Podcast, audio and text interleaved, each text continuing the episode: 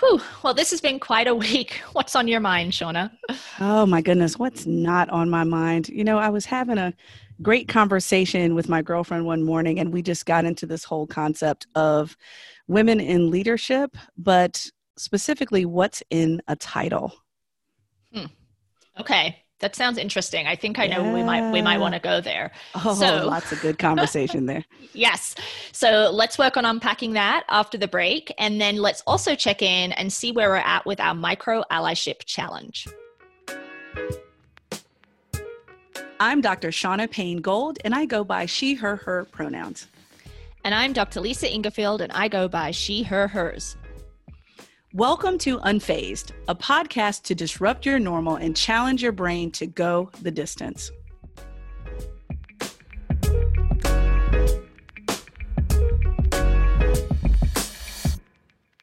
Okay, so um, a few weeks ago, we had um, initiated a micro allyship challenge, and we'd offered this up to listeners to to share their um, micro allyship behaviors, um, often in the form of subtle questions to kind of nudge people along. And Shauna and I have examples to share with you. So I'll start with my example. I recently joined USA Cycling um, because I've been doing these time trials um, here locally in Denver on Wednesday nights. And um, so as a member, I got uh, sent this survey. They wanted to evaluate the demographics of their USA Cycling membership. And I'm like, okay, that's good. You know, it's good to know who your members are, and then you can see where the holes are. I mean, my guess is they already know where the holes are. But anyway, so I'm like rolling through this survey, um, and I come to the uh, gender and race question. And so uh, under gender, they have listed male, female, transgender, gender non binary, I forget if there was another one, but then they listed intersex and mm-hmm. then they listed prefer not to answer or uh, maybe they had a fill in, right? And right. then uh, under race, they just had kind of your standard three or four racial I- identities and they didn't have multiracial or biracial as options. And so I get to the end of the survey, they have this box saying, What do you think we could do better for diversity and inclusion? So I then write like an essay in the box and then um, provide some feedback around the fact that intersex as an identity is not a gender. And so they've essentially muddled sex and gender, and they're not the same thing. And that probably created some frustration among their community members who identify um, outside of the gender binary or identify mm-hmm. as intersex or both, right? And then also that their racial categories perhaps could have been broader and um, provided the option for folks who uh, identify in multiple racial categories. Anyway, so this is my whole. Th- I wrote a whole thing about it, and I thought to myself, you know what? I should copy this. I should copy this just in case. Control C. Control C, right?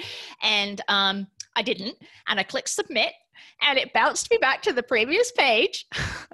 and then I tried to move forward again, and all of my notes had been erased. no. yes. So I was so frustrated. So then I just wrote a really quick set of feedback that was much more curt, which probably wasn't very effective or micro allyship because I was so frustrated at that point. And then I just said, here's my email. Email me. It'll be easy for me to talk to you about this. Oh, um, yeah. But so that was my attempt to be a micro ally in offering up some gentle feedback around their categories and how those categories might be limiting mm-hmm. or um, discriminatory. And mm-hmm. so that's what I did. Good for you. you. You did your homework. You're a good student for sure. You'd get an A. You'd get an A in my class. Well, I hope I'm a good student because I tried to do something similar. Um, I've been following this podcast by um, several millionaires uh, that kind of pull themselves up from their bootstraps. They're from uh, Detroit originally, and now they're in Lansing, creating this entire business and this entrepreneurship uh, kind of uh, mogul industry that they've created. And what I found so interesting is that I just have adored them for years. I've been listening to their podcast religiously every week. And I also follow their Instagram page. And so coming up, they're having what most organizations are doing. They're having a virtual conference coming up uh, at the end of the month. And so they had uh, one of those uh, photos on their Instagram where it was several, where you swipe over three or four times, featuring all of the speak- speakers for this virtual conference. And when I looked at all the names, I saw, um, for example, there was uh, one person who identifies as male, and that person was um, celebrated for being a radio host, a producer, comedian, etc. Another male that was uh, mentioned as a number one speaker, motivational speaker in the world. Another person that was uh, considered a real estate mogul and speaker and so forth.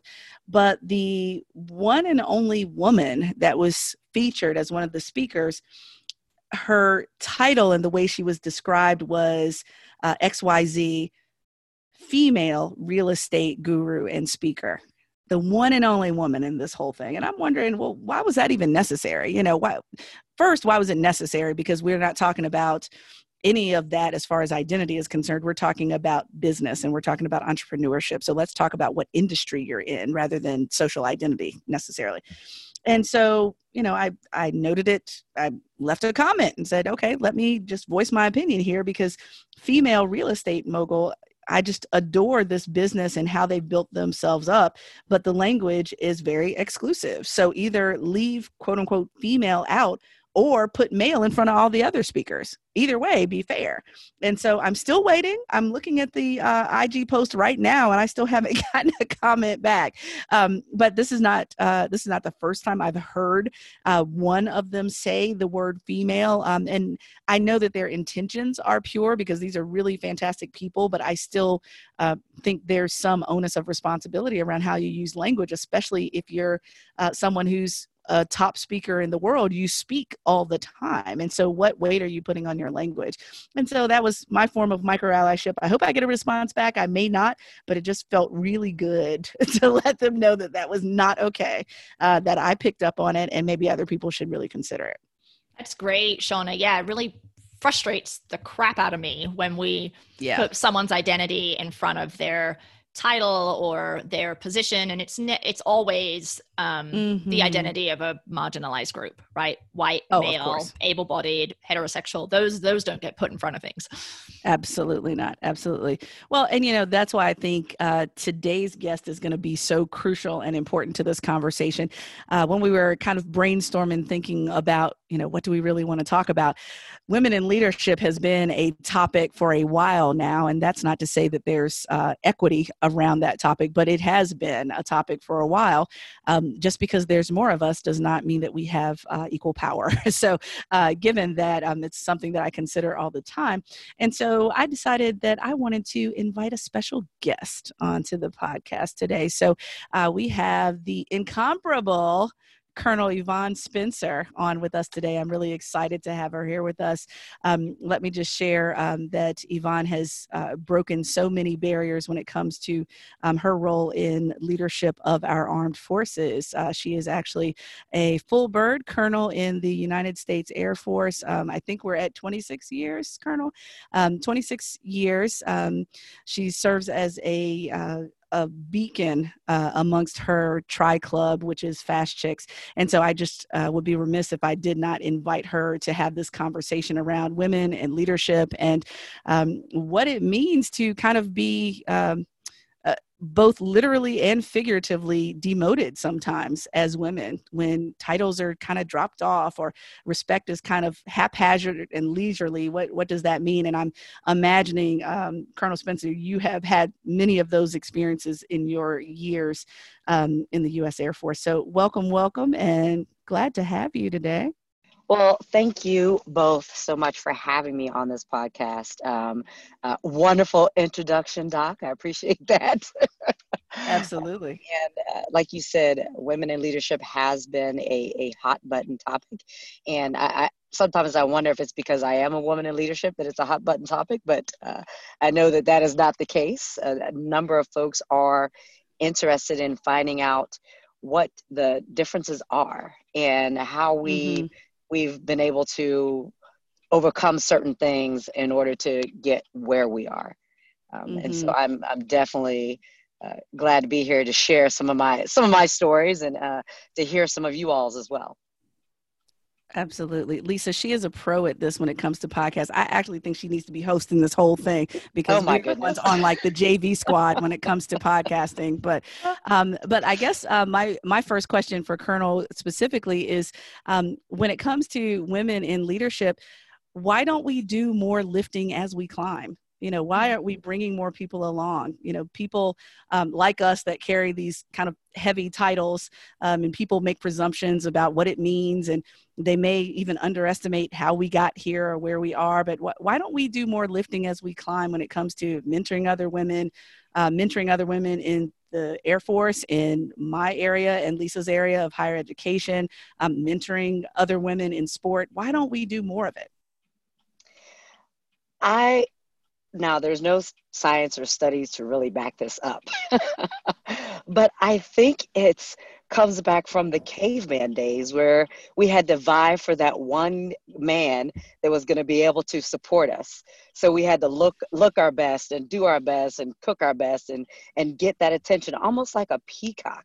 It's a peacock syndrome for women um, and that if we are able to to get to that certain point then we we want to still be the only one there so that we can still get that attention and still be able to um, to, to peacock and not have any competition mm. from anyone else mm. and for whatever reason i i think at least in where i've been i think that some males feed into that and they try to elicit this separation you know, mm. by saying, oh, well, she's prettier than you, or she's faster than you, and she can do this better than you. And then now I'm seeing you as competition instead of thinking, hmm, if she's faster, I wonder how she got that way.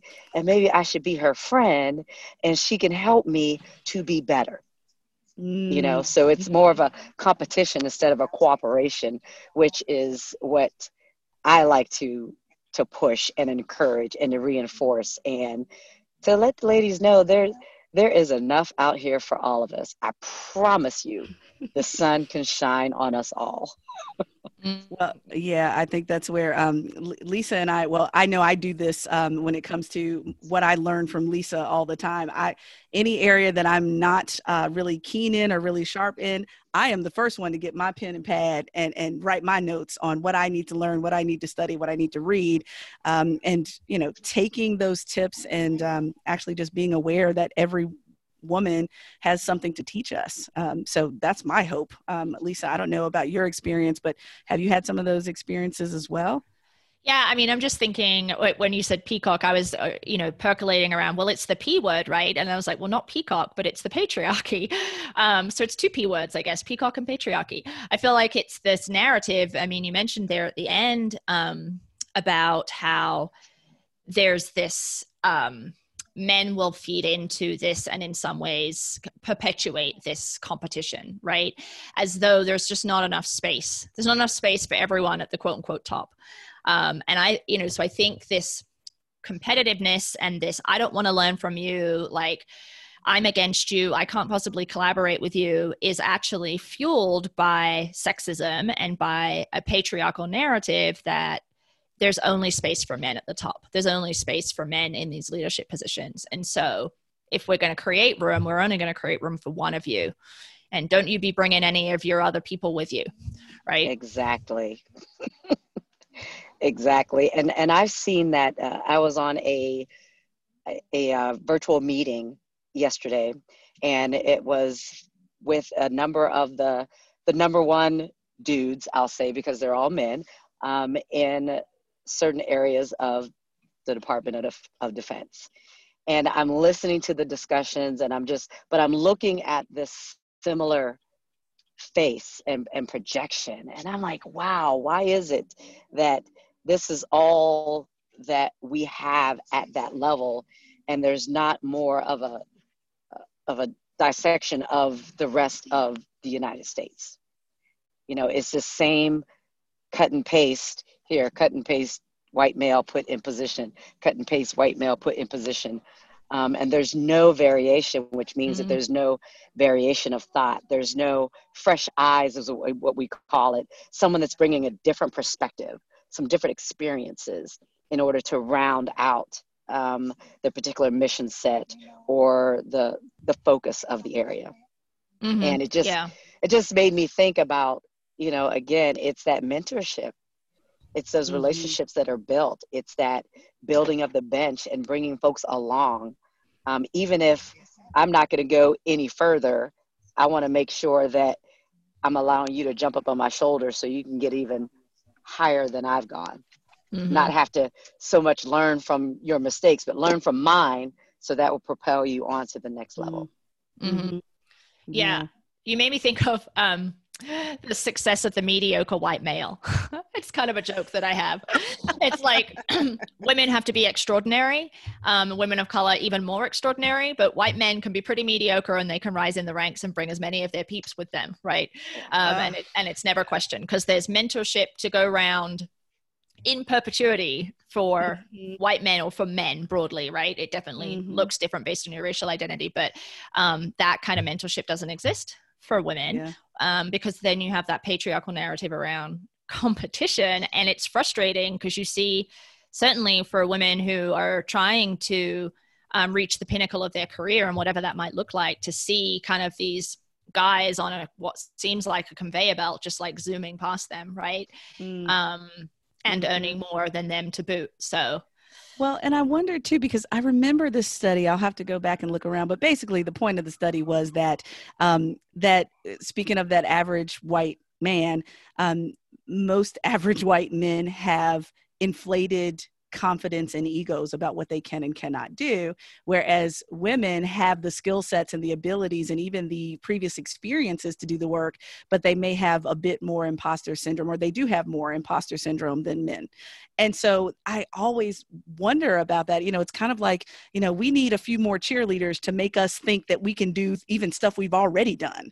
Whereas the average white man is like oh you can jump off this roof and fly right now. You've never done it. You've never been trained to do it. You've never seen anybody else do it but for some reason your brain is wired to think that you can just jump off of this building and fly. And and i just think that's so curious where you know how is well we know how it's embedded patriarchy um, but it's embedded it's almost like in the dna that um, that men especially white men have this confidence that's based on literally nothingness right? Now now that's not to say that white men uh, have not gone off and gotten certain skill sets and educated et cetera but to another level it's like you might be a c student but you walked in assuming that you were an a student or, or in lots of different scenarios. And so i'm just always wondering about this inflated ego piece that um, and and what i am saying is i feel like we need to steal some of that ego from men sometimes that we don't have enough of it I wish we had more of it because we can do so many things that we think we can't do. Um, one of my good friends, going back to uh, just endurance sport in general, one of my friends who is about to do her first uh, 70.3 distance next year um, said, You know, Shauna, how do you know that you physically can do it or that you've trained enough to do it? And I told her, I don't know I can do it until I cross the finish line, girl. What are you talking about? like, you know, like, you know, the day is what it is, the weather is what it is, but, you know, I'm not confident that I can do it until I'm like two inches from the finish line, and that's about it. And so um, I think that as women, sometimes we, we go in not quite being sure, and then we even surprise ourselves getting it done. And that's not a phenomenon that men necessarily deal with they, they don't deal with that doubt or that uh, imposter piece of leadership. They just go do it and all right, I'll build this plane as I fly. I'll figure it out as I do it. Whereas women, we're like, I need all the pieces together. And even when I do have all the pieces together, I'm still not sure until I actually do it. That, that's well, I, I think one of the the positives of my well there's many positives of my military experience but um, one of them namely is that i have been surrounded by the white male for you know the last 30 years through the air force academy and then of course being in active duty air force.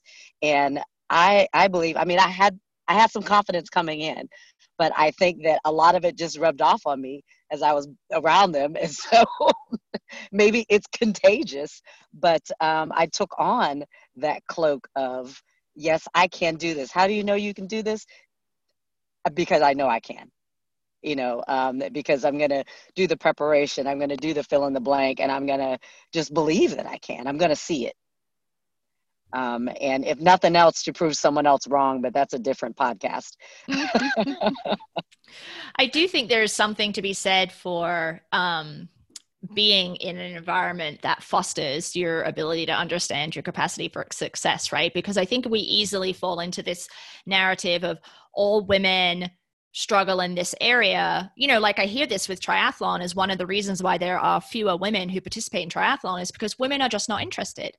Women are just not as competent or as strong or have this or that or something else right? Um but actually what i think it is representative of well other than the historical exclusion of women from sport is that a lot of women aren't surrounded by people kind of like what you described. And maybe the the white men you have been surrounded by for 30 years weren't really your cheerleaders but you definitely you know you kind of elbowed your way in there and was like i'm going to take this spot thank you very much.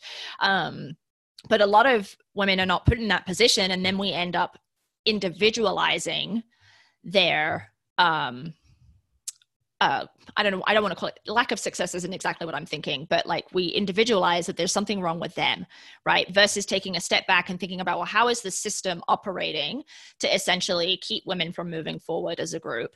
Um, right? How are men in leadership positions not promoting women, or how are men in leadership positions putting women down, right? And one of the ways they do that is by dropping your title, right? Your educational title, your military title um, any kind of certifications that you have as a means to essentially pat you on the head. I don't know that it's conscious, but I think that, mm. or maybe it is. I think it's conscious for some people, but being mm. extending some grace to the vast majority of people, I don't think it's conscious. So I don't know what y'all think of that.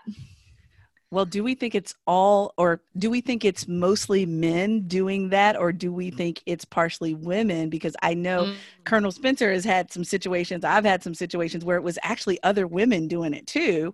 And I'm like, okay, are you trying to, um, kind of create this crabs in a barrel type situation where we're all pulling each other down because none of us feels 100% confident that we can do what we say we're going to do. I, I just, I, I find that there's something to the you know, for example, if I'm just talking to Colonel Yvonne Spencer, then I'm talking to her as Von, as my friend, what have you. But the millisecond someone, either one of us don't know or are not familiar with, walks in the room or walks into a, another space, she immediately goes to Colonel Spencer. I immediately call her Colonel Spencer with you know, I guess it's a form of code switching, I guess, but it's important to me because that person doesn't know her the way that I know her or and I've had it happen before with other friends where oh that's Shauna that's my girl etc but the second someone who doesn't know me walks into the room they immediately pick up the titles and until I allow them to drop the title, they continue it. And so I wonder if,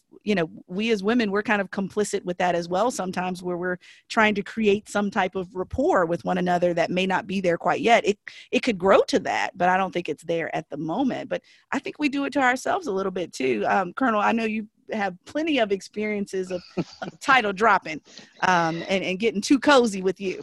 Yeah. well, it does start with the title dropping, and particularly with, with social media or in emails. So even in professional correspondence, I sign Colonel Spencer. I may say Colonel Von Spencer, but uh, whatever I title I use, the expectation is that you, when you send me an email back, you will use the same.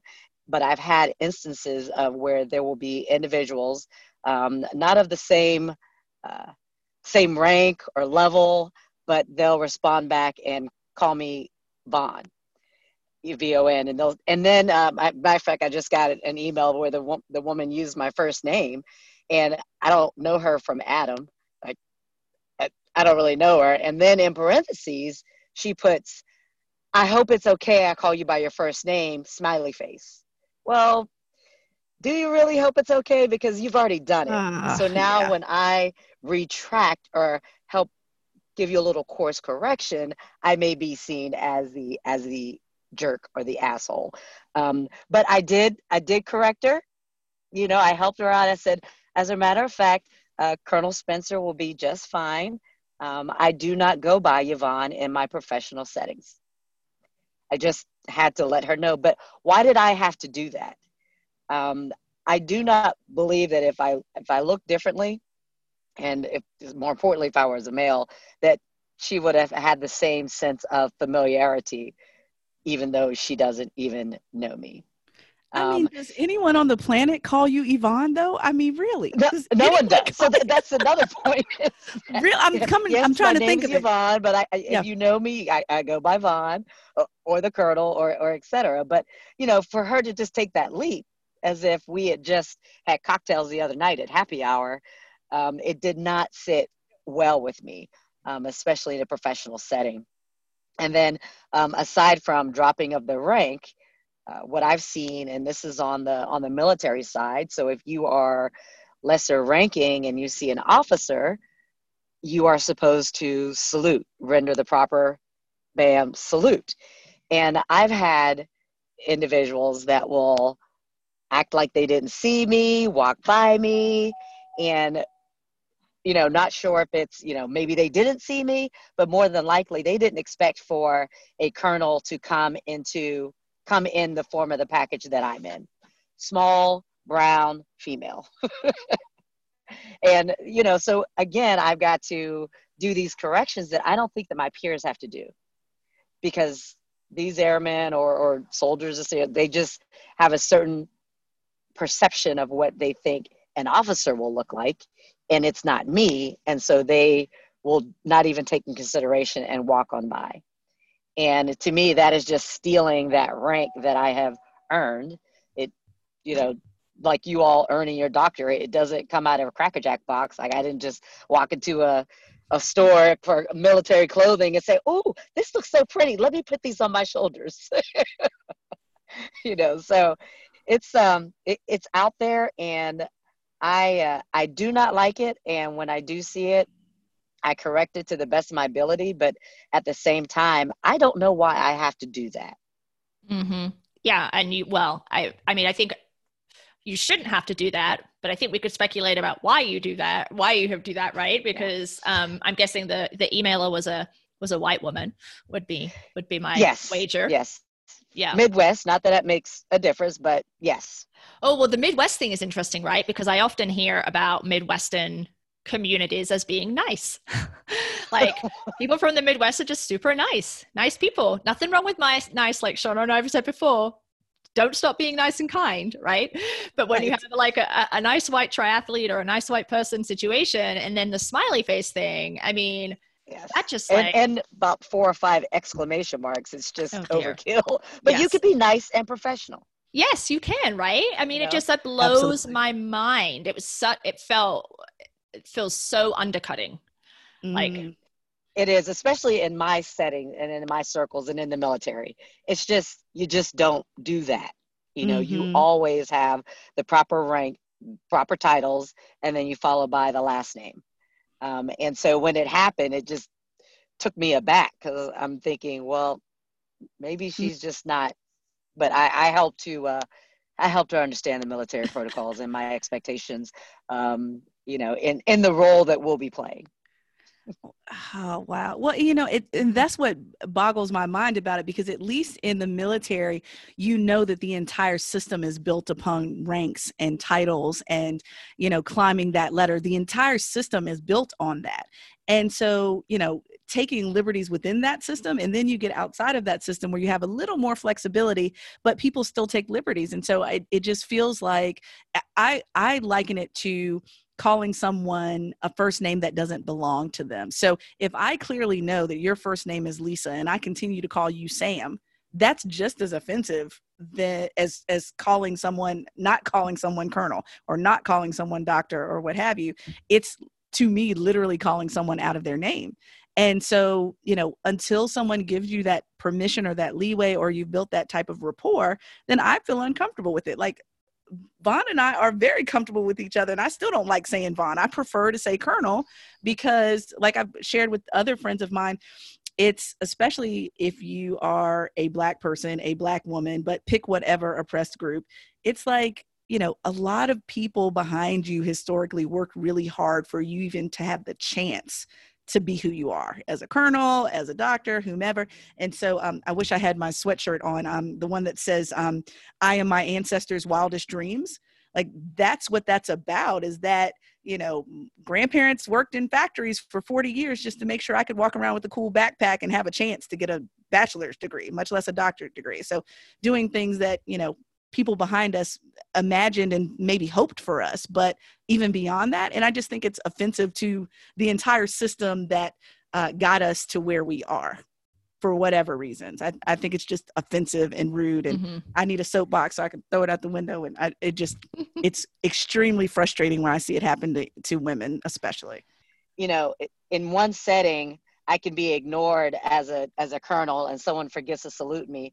But then I go into the base exchange and I see an old veteran, you know, black guy has his little hat on and he's in awe to see me and and saying, "Hey, we didn't have colonels that look like you whenever I was in the military." Now, of course, mm. they'll say mm. something like, "I'd have stayed in a little bit longer," but you know.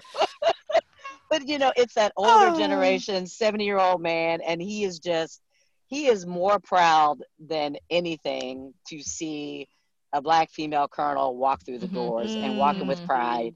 Um, mm-hmm. And so there's this this dichotomy that sometimes I'll run into within the span of two minutes. Yeah, wow. gosh. Well, I think that race piece is really important because um, for white people, my my guess is, well, again, perhaps unconscious, right? It's a complete lack of a recognition of that generational piece you just articulated.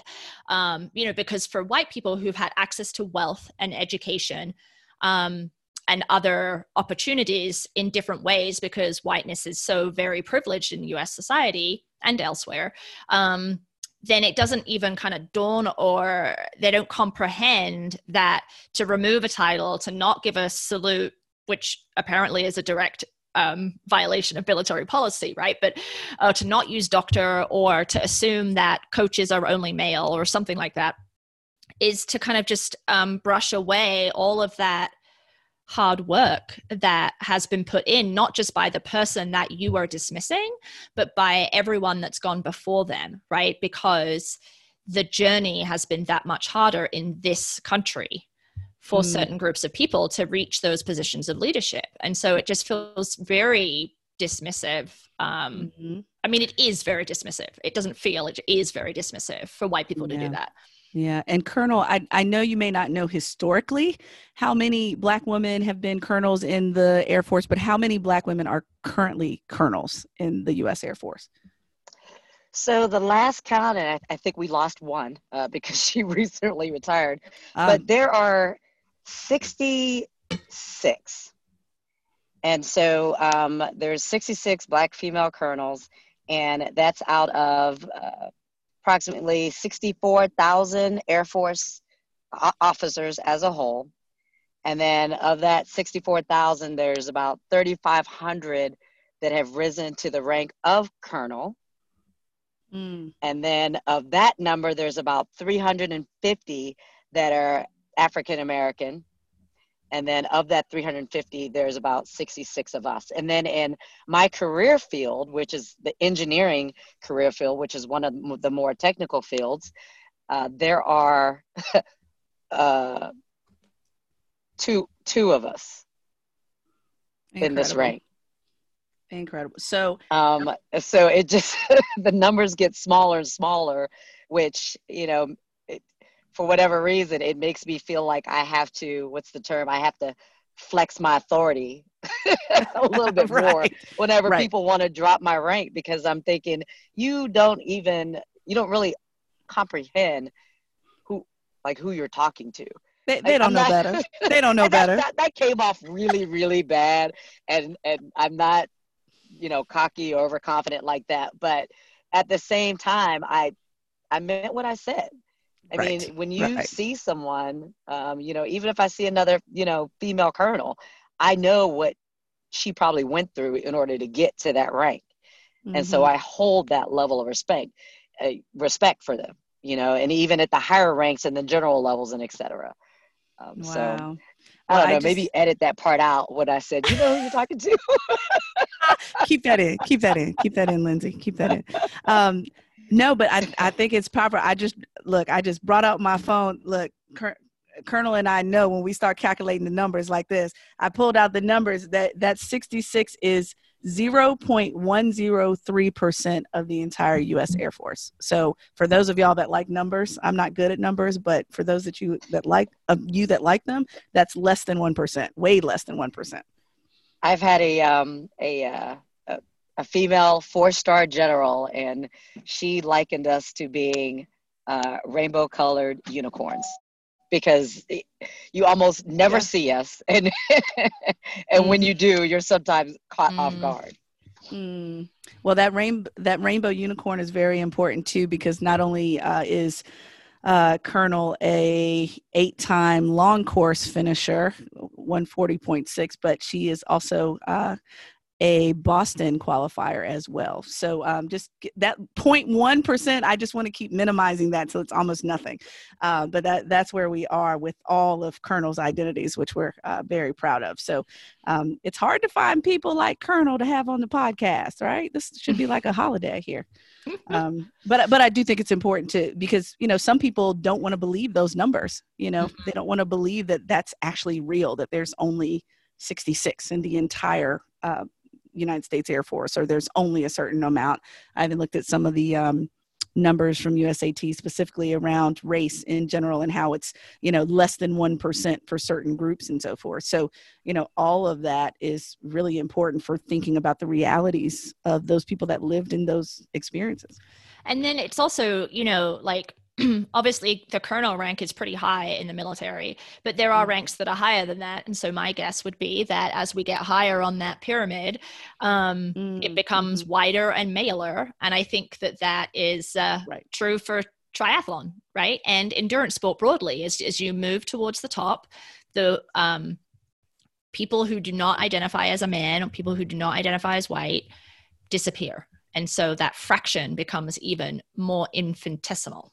Mm-hmm. Yeah, exactly. Well, and and that also means too, you know, going back to women in leadership and lifting as we climb, and even the modeling piece is that, you know, for those that uh, for those unlike Colonel who uh, may have some big pieces of imposter syndrome, you know, how do you know you can do it if you've never seen it and it's hard to see it if it's yeah. not there so mm-hmm. you know if i if i if i'm a white man who sees all white men around me of all ranks then obviously it's like a no-brainer of course i can do it but if you haven't seen someone who is who looks like you um, who is a colonel, or if you haven't seen someone who looks like you who's um, done a triathlon, or someone who looks like you that's done a marathon, or whatever it may be that you're personal goal is um, you know that gets into you know imposter syndrome do you believe that you can do it but also the piece around um, do you even know about it to even be involved in the first place so where's the exposure piece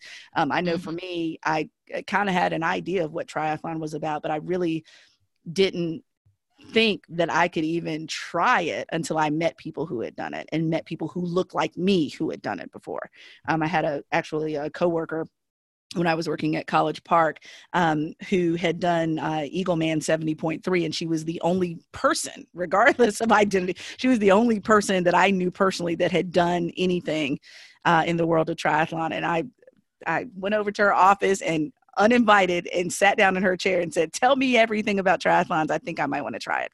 Um, but if you don't see it, and if, if they're not there, then you can't see it. If you can't see it, then for those with some type of some level of imposter syndrome, you never know that you can do it. And it may not click to you that you can do it. I won't say never, but it may not click immediately that you can do it.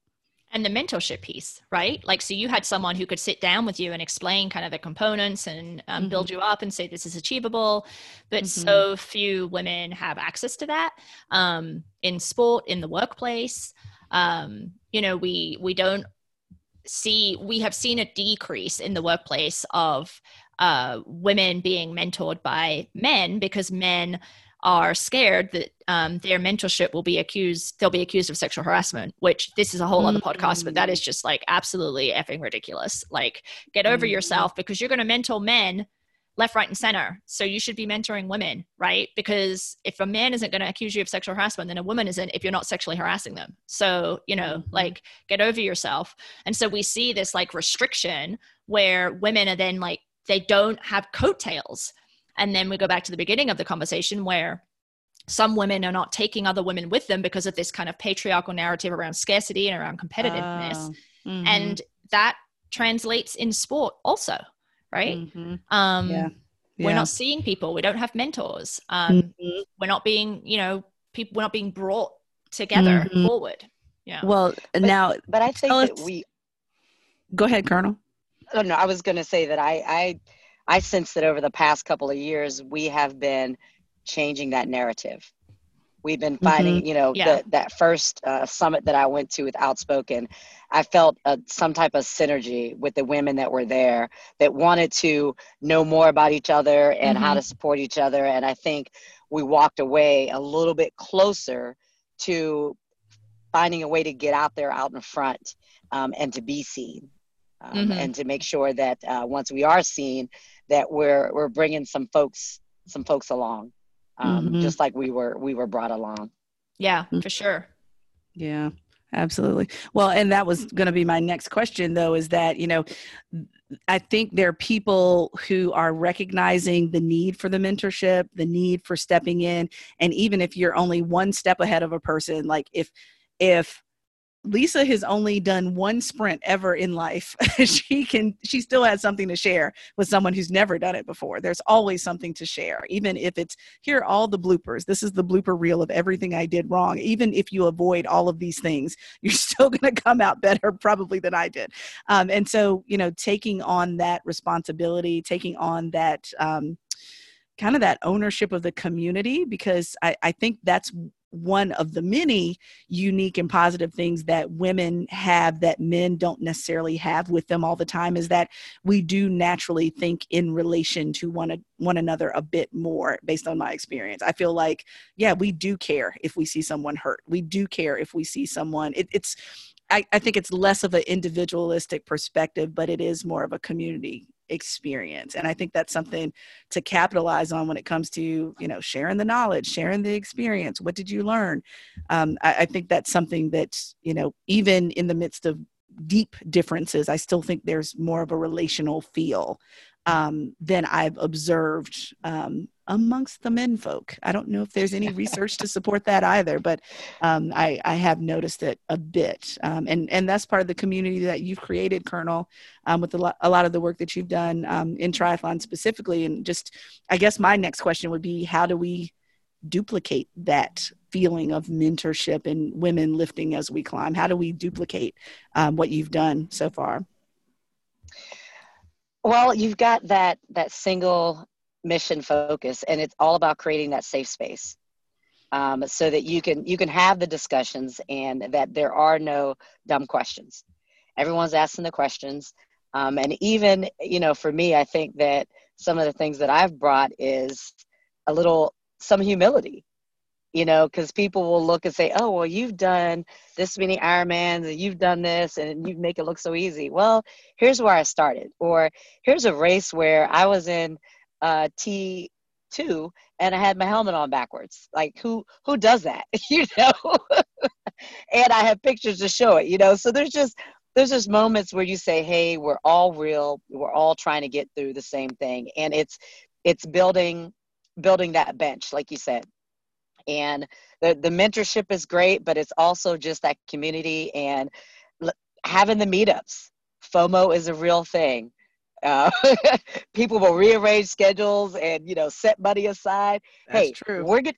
We're going to be here, and and they know what it's like to be in that moment and in that energy that uh, Fast Chicks bring whenever they are anywhere. You know, not only are our kits nice and loud, but we are nice and loud, and people want to be a part of that because it's a fun sport, and I think that people see the fun in it, and um, helping each other get better. I mean, we talked about the competitiveness, and I have a couple of girlfriends. I am very competitive with them. I stalk them every day. And at the same time, I'm asking them questions. And when we're training together, I'm pushing myself, they're pushing me. It's the the iron iron sharpens iron. You know, I'm not looking at them with hate and disgust in my eyes. I'm looking at them thinking, how can I get some of that? Some of that podium that you just did. How can I be like that?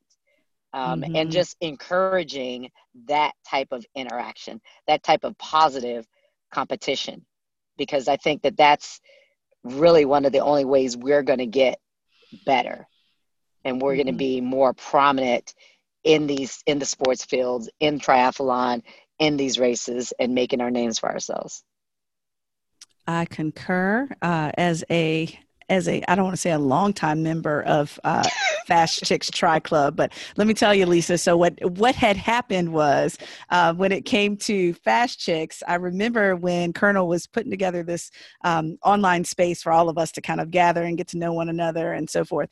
And um, I think it might it might not have been at about 200 yet at that time. And so she added me to this group and I immediately read the title Fast Chicks, Colonel Spencer, da, da, da, whatever. And I'm looking thinking, I'm not a fast chick. I don't even know what fast is. I know what moving is. I know what endurance is, but fast is not in my vocabulary. Um, and so I took myself out of the group. And then two days later, she added me back in. and so here I am, still in Fast Chicks. Um, and um, now it's it's grown. It's it's not fast chicks is not a pace, it's a mindset. Because, and, and I always caution the ladies that will say, Oh, I was so slow today. Well, you know what? You're slow as somebody else's fast. So just keep that in mind, uh, you know. So instead of putting yourself down for whatever you accomplished that day, just have the accomplishment and own it. You know, mm-hmm. you don't we we do a lot of putting caveats and precursors on our accomplishment. Stop it. You mm-hmm. you went out, you rode your bike, you felt good about it. Period. End dot. You know, we don't need all the rest of it. Oh, it's slower than I normally do, and you know that's that inner competition, which is fine. You could say it on the inside, but I'm looking at your slow 7:30 pace, mm-hmm. and I'm mm-hmm. thinking I would give my left, you know, uh, mm-hmm. left leg and arm to be able to even think about running that pace. Um, so just being mm-hmm. cognizant of those that are around you um, and keeping that encouragement. Yeah, I, I think that's a, a fantastic way to wrap up this conversation. And I just want to say, I love that you pulled her back into the group. I just think that's like such a great example of like bringing. Like, where are you going? Yeah. Get back here. Yeah, like no, no. You're, you're coming with me right? Lisa, you are supposed to be on my side. That is bullying, right? I, what, what, look, your loyalties are torn here. Okay, you're supposed to be on my side, not Colonel's. No, but truly, she did. She brought me right back in there. I was like, what is going on here? Which is which is great, right? Like not just letting that person who might be feeling nervous or um, out of depth, not letting them flail or just walk away, right? You're pulling them back in and you're saying, no, you're a member of this community and um, we're here to support you. And I do think that mm-hmm. that is in a in a system in a sport in a workplace that's predominantly male that's predominantly white right? I think those kinds of maneuvers are really really crucial.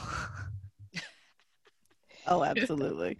absolutely. Absolutely. I mean we we had to get her back in there because you know i believed so then she just needed to get on board you know it's like either get on the bus or get run over by me and you're not going to enjoy that. So uh, a little it was a little bit of bullying but you know there's like positive bullying right? There's a term for that. I'm a civilian. I'm not used to taking orders. I'm a civilian.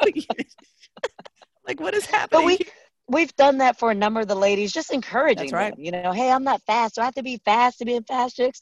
Well no. You know do, do, do you want to be better than you were yesterday do you want to mm-hmm. find a way? Do you want a community where you can ask questions and be supported um, in your your ups and your downs? Well, yes. Okay. Well, then you're a fast chicks.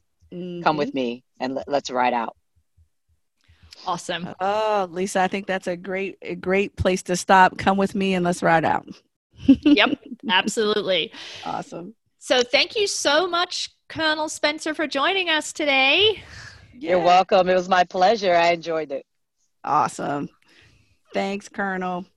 We'll see you next time. Unfazed, a podcast produced by Live Feisty Media and supported by the Outspoken Women in Triathlon Summit. Edited and produced by the fabulous Lindsay Glassford. Email us at info at unfazedpodcast.com and find us on social at Tri to Defy, at Dr. Gold Speaks, or at Outspoken Women in Tri. I'm Lisa. I'm Shauna. Thanks for listening. Stay unfazed, folks. See you next time.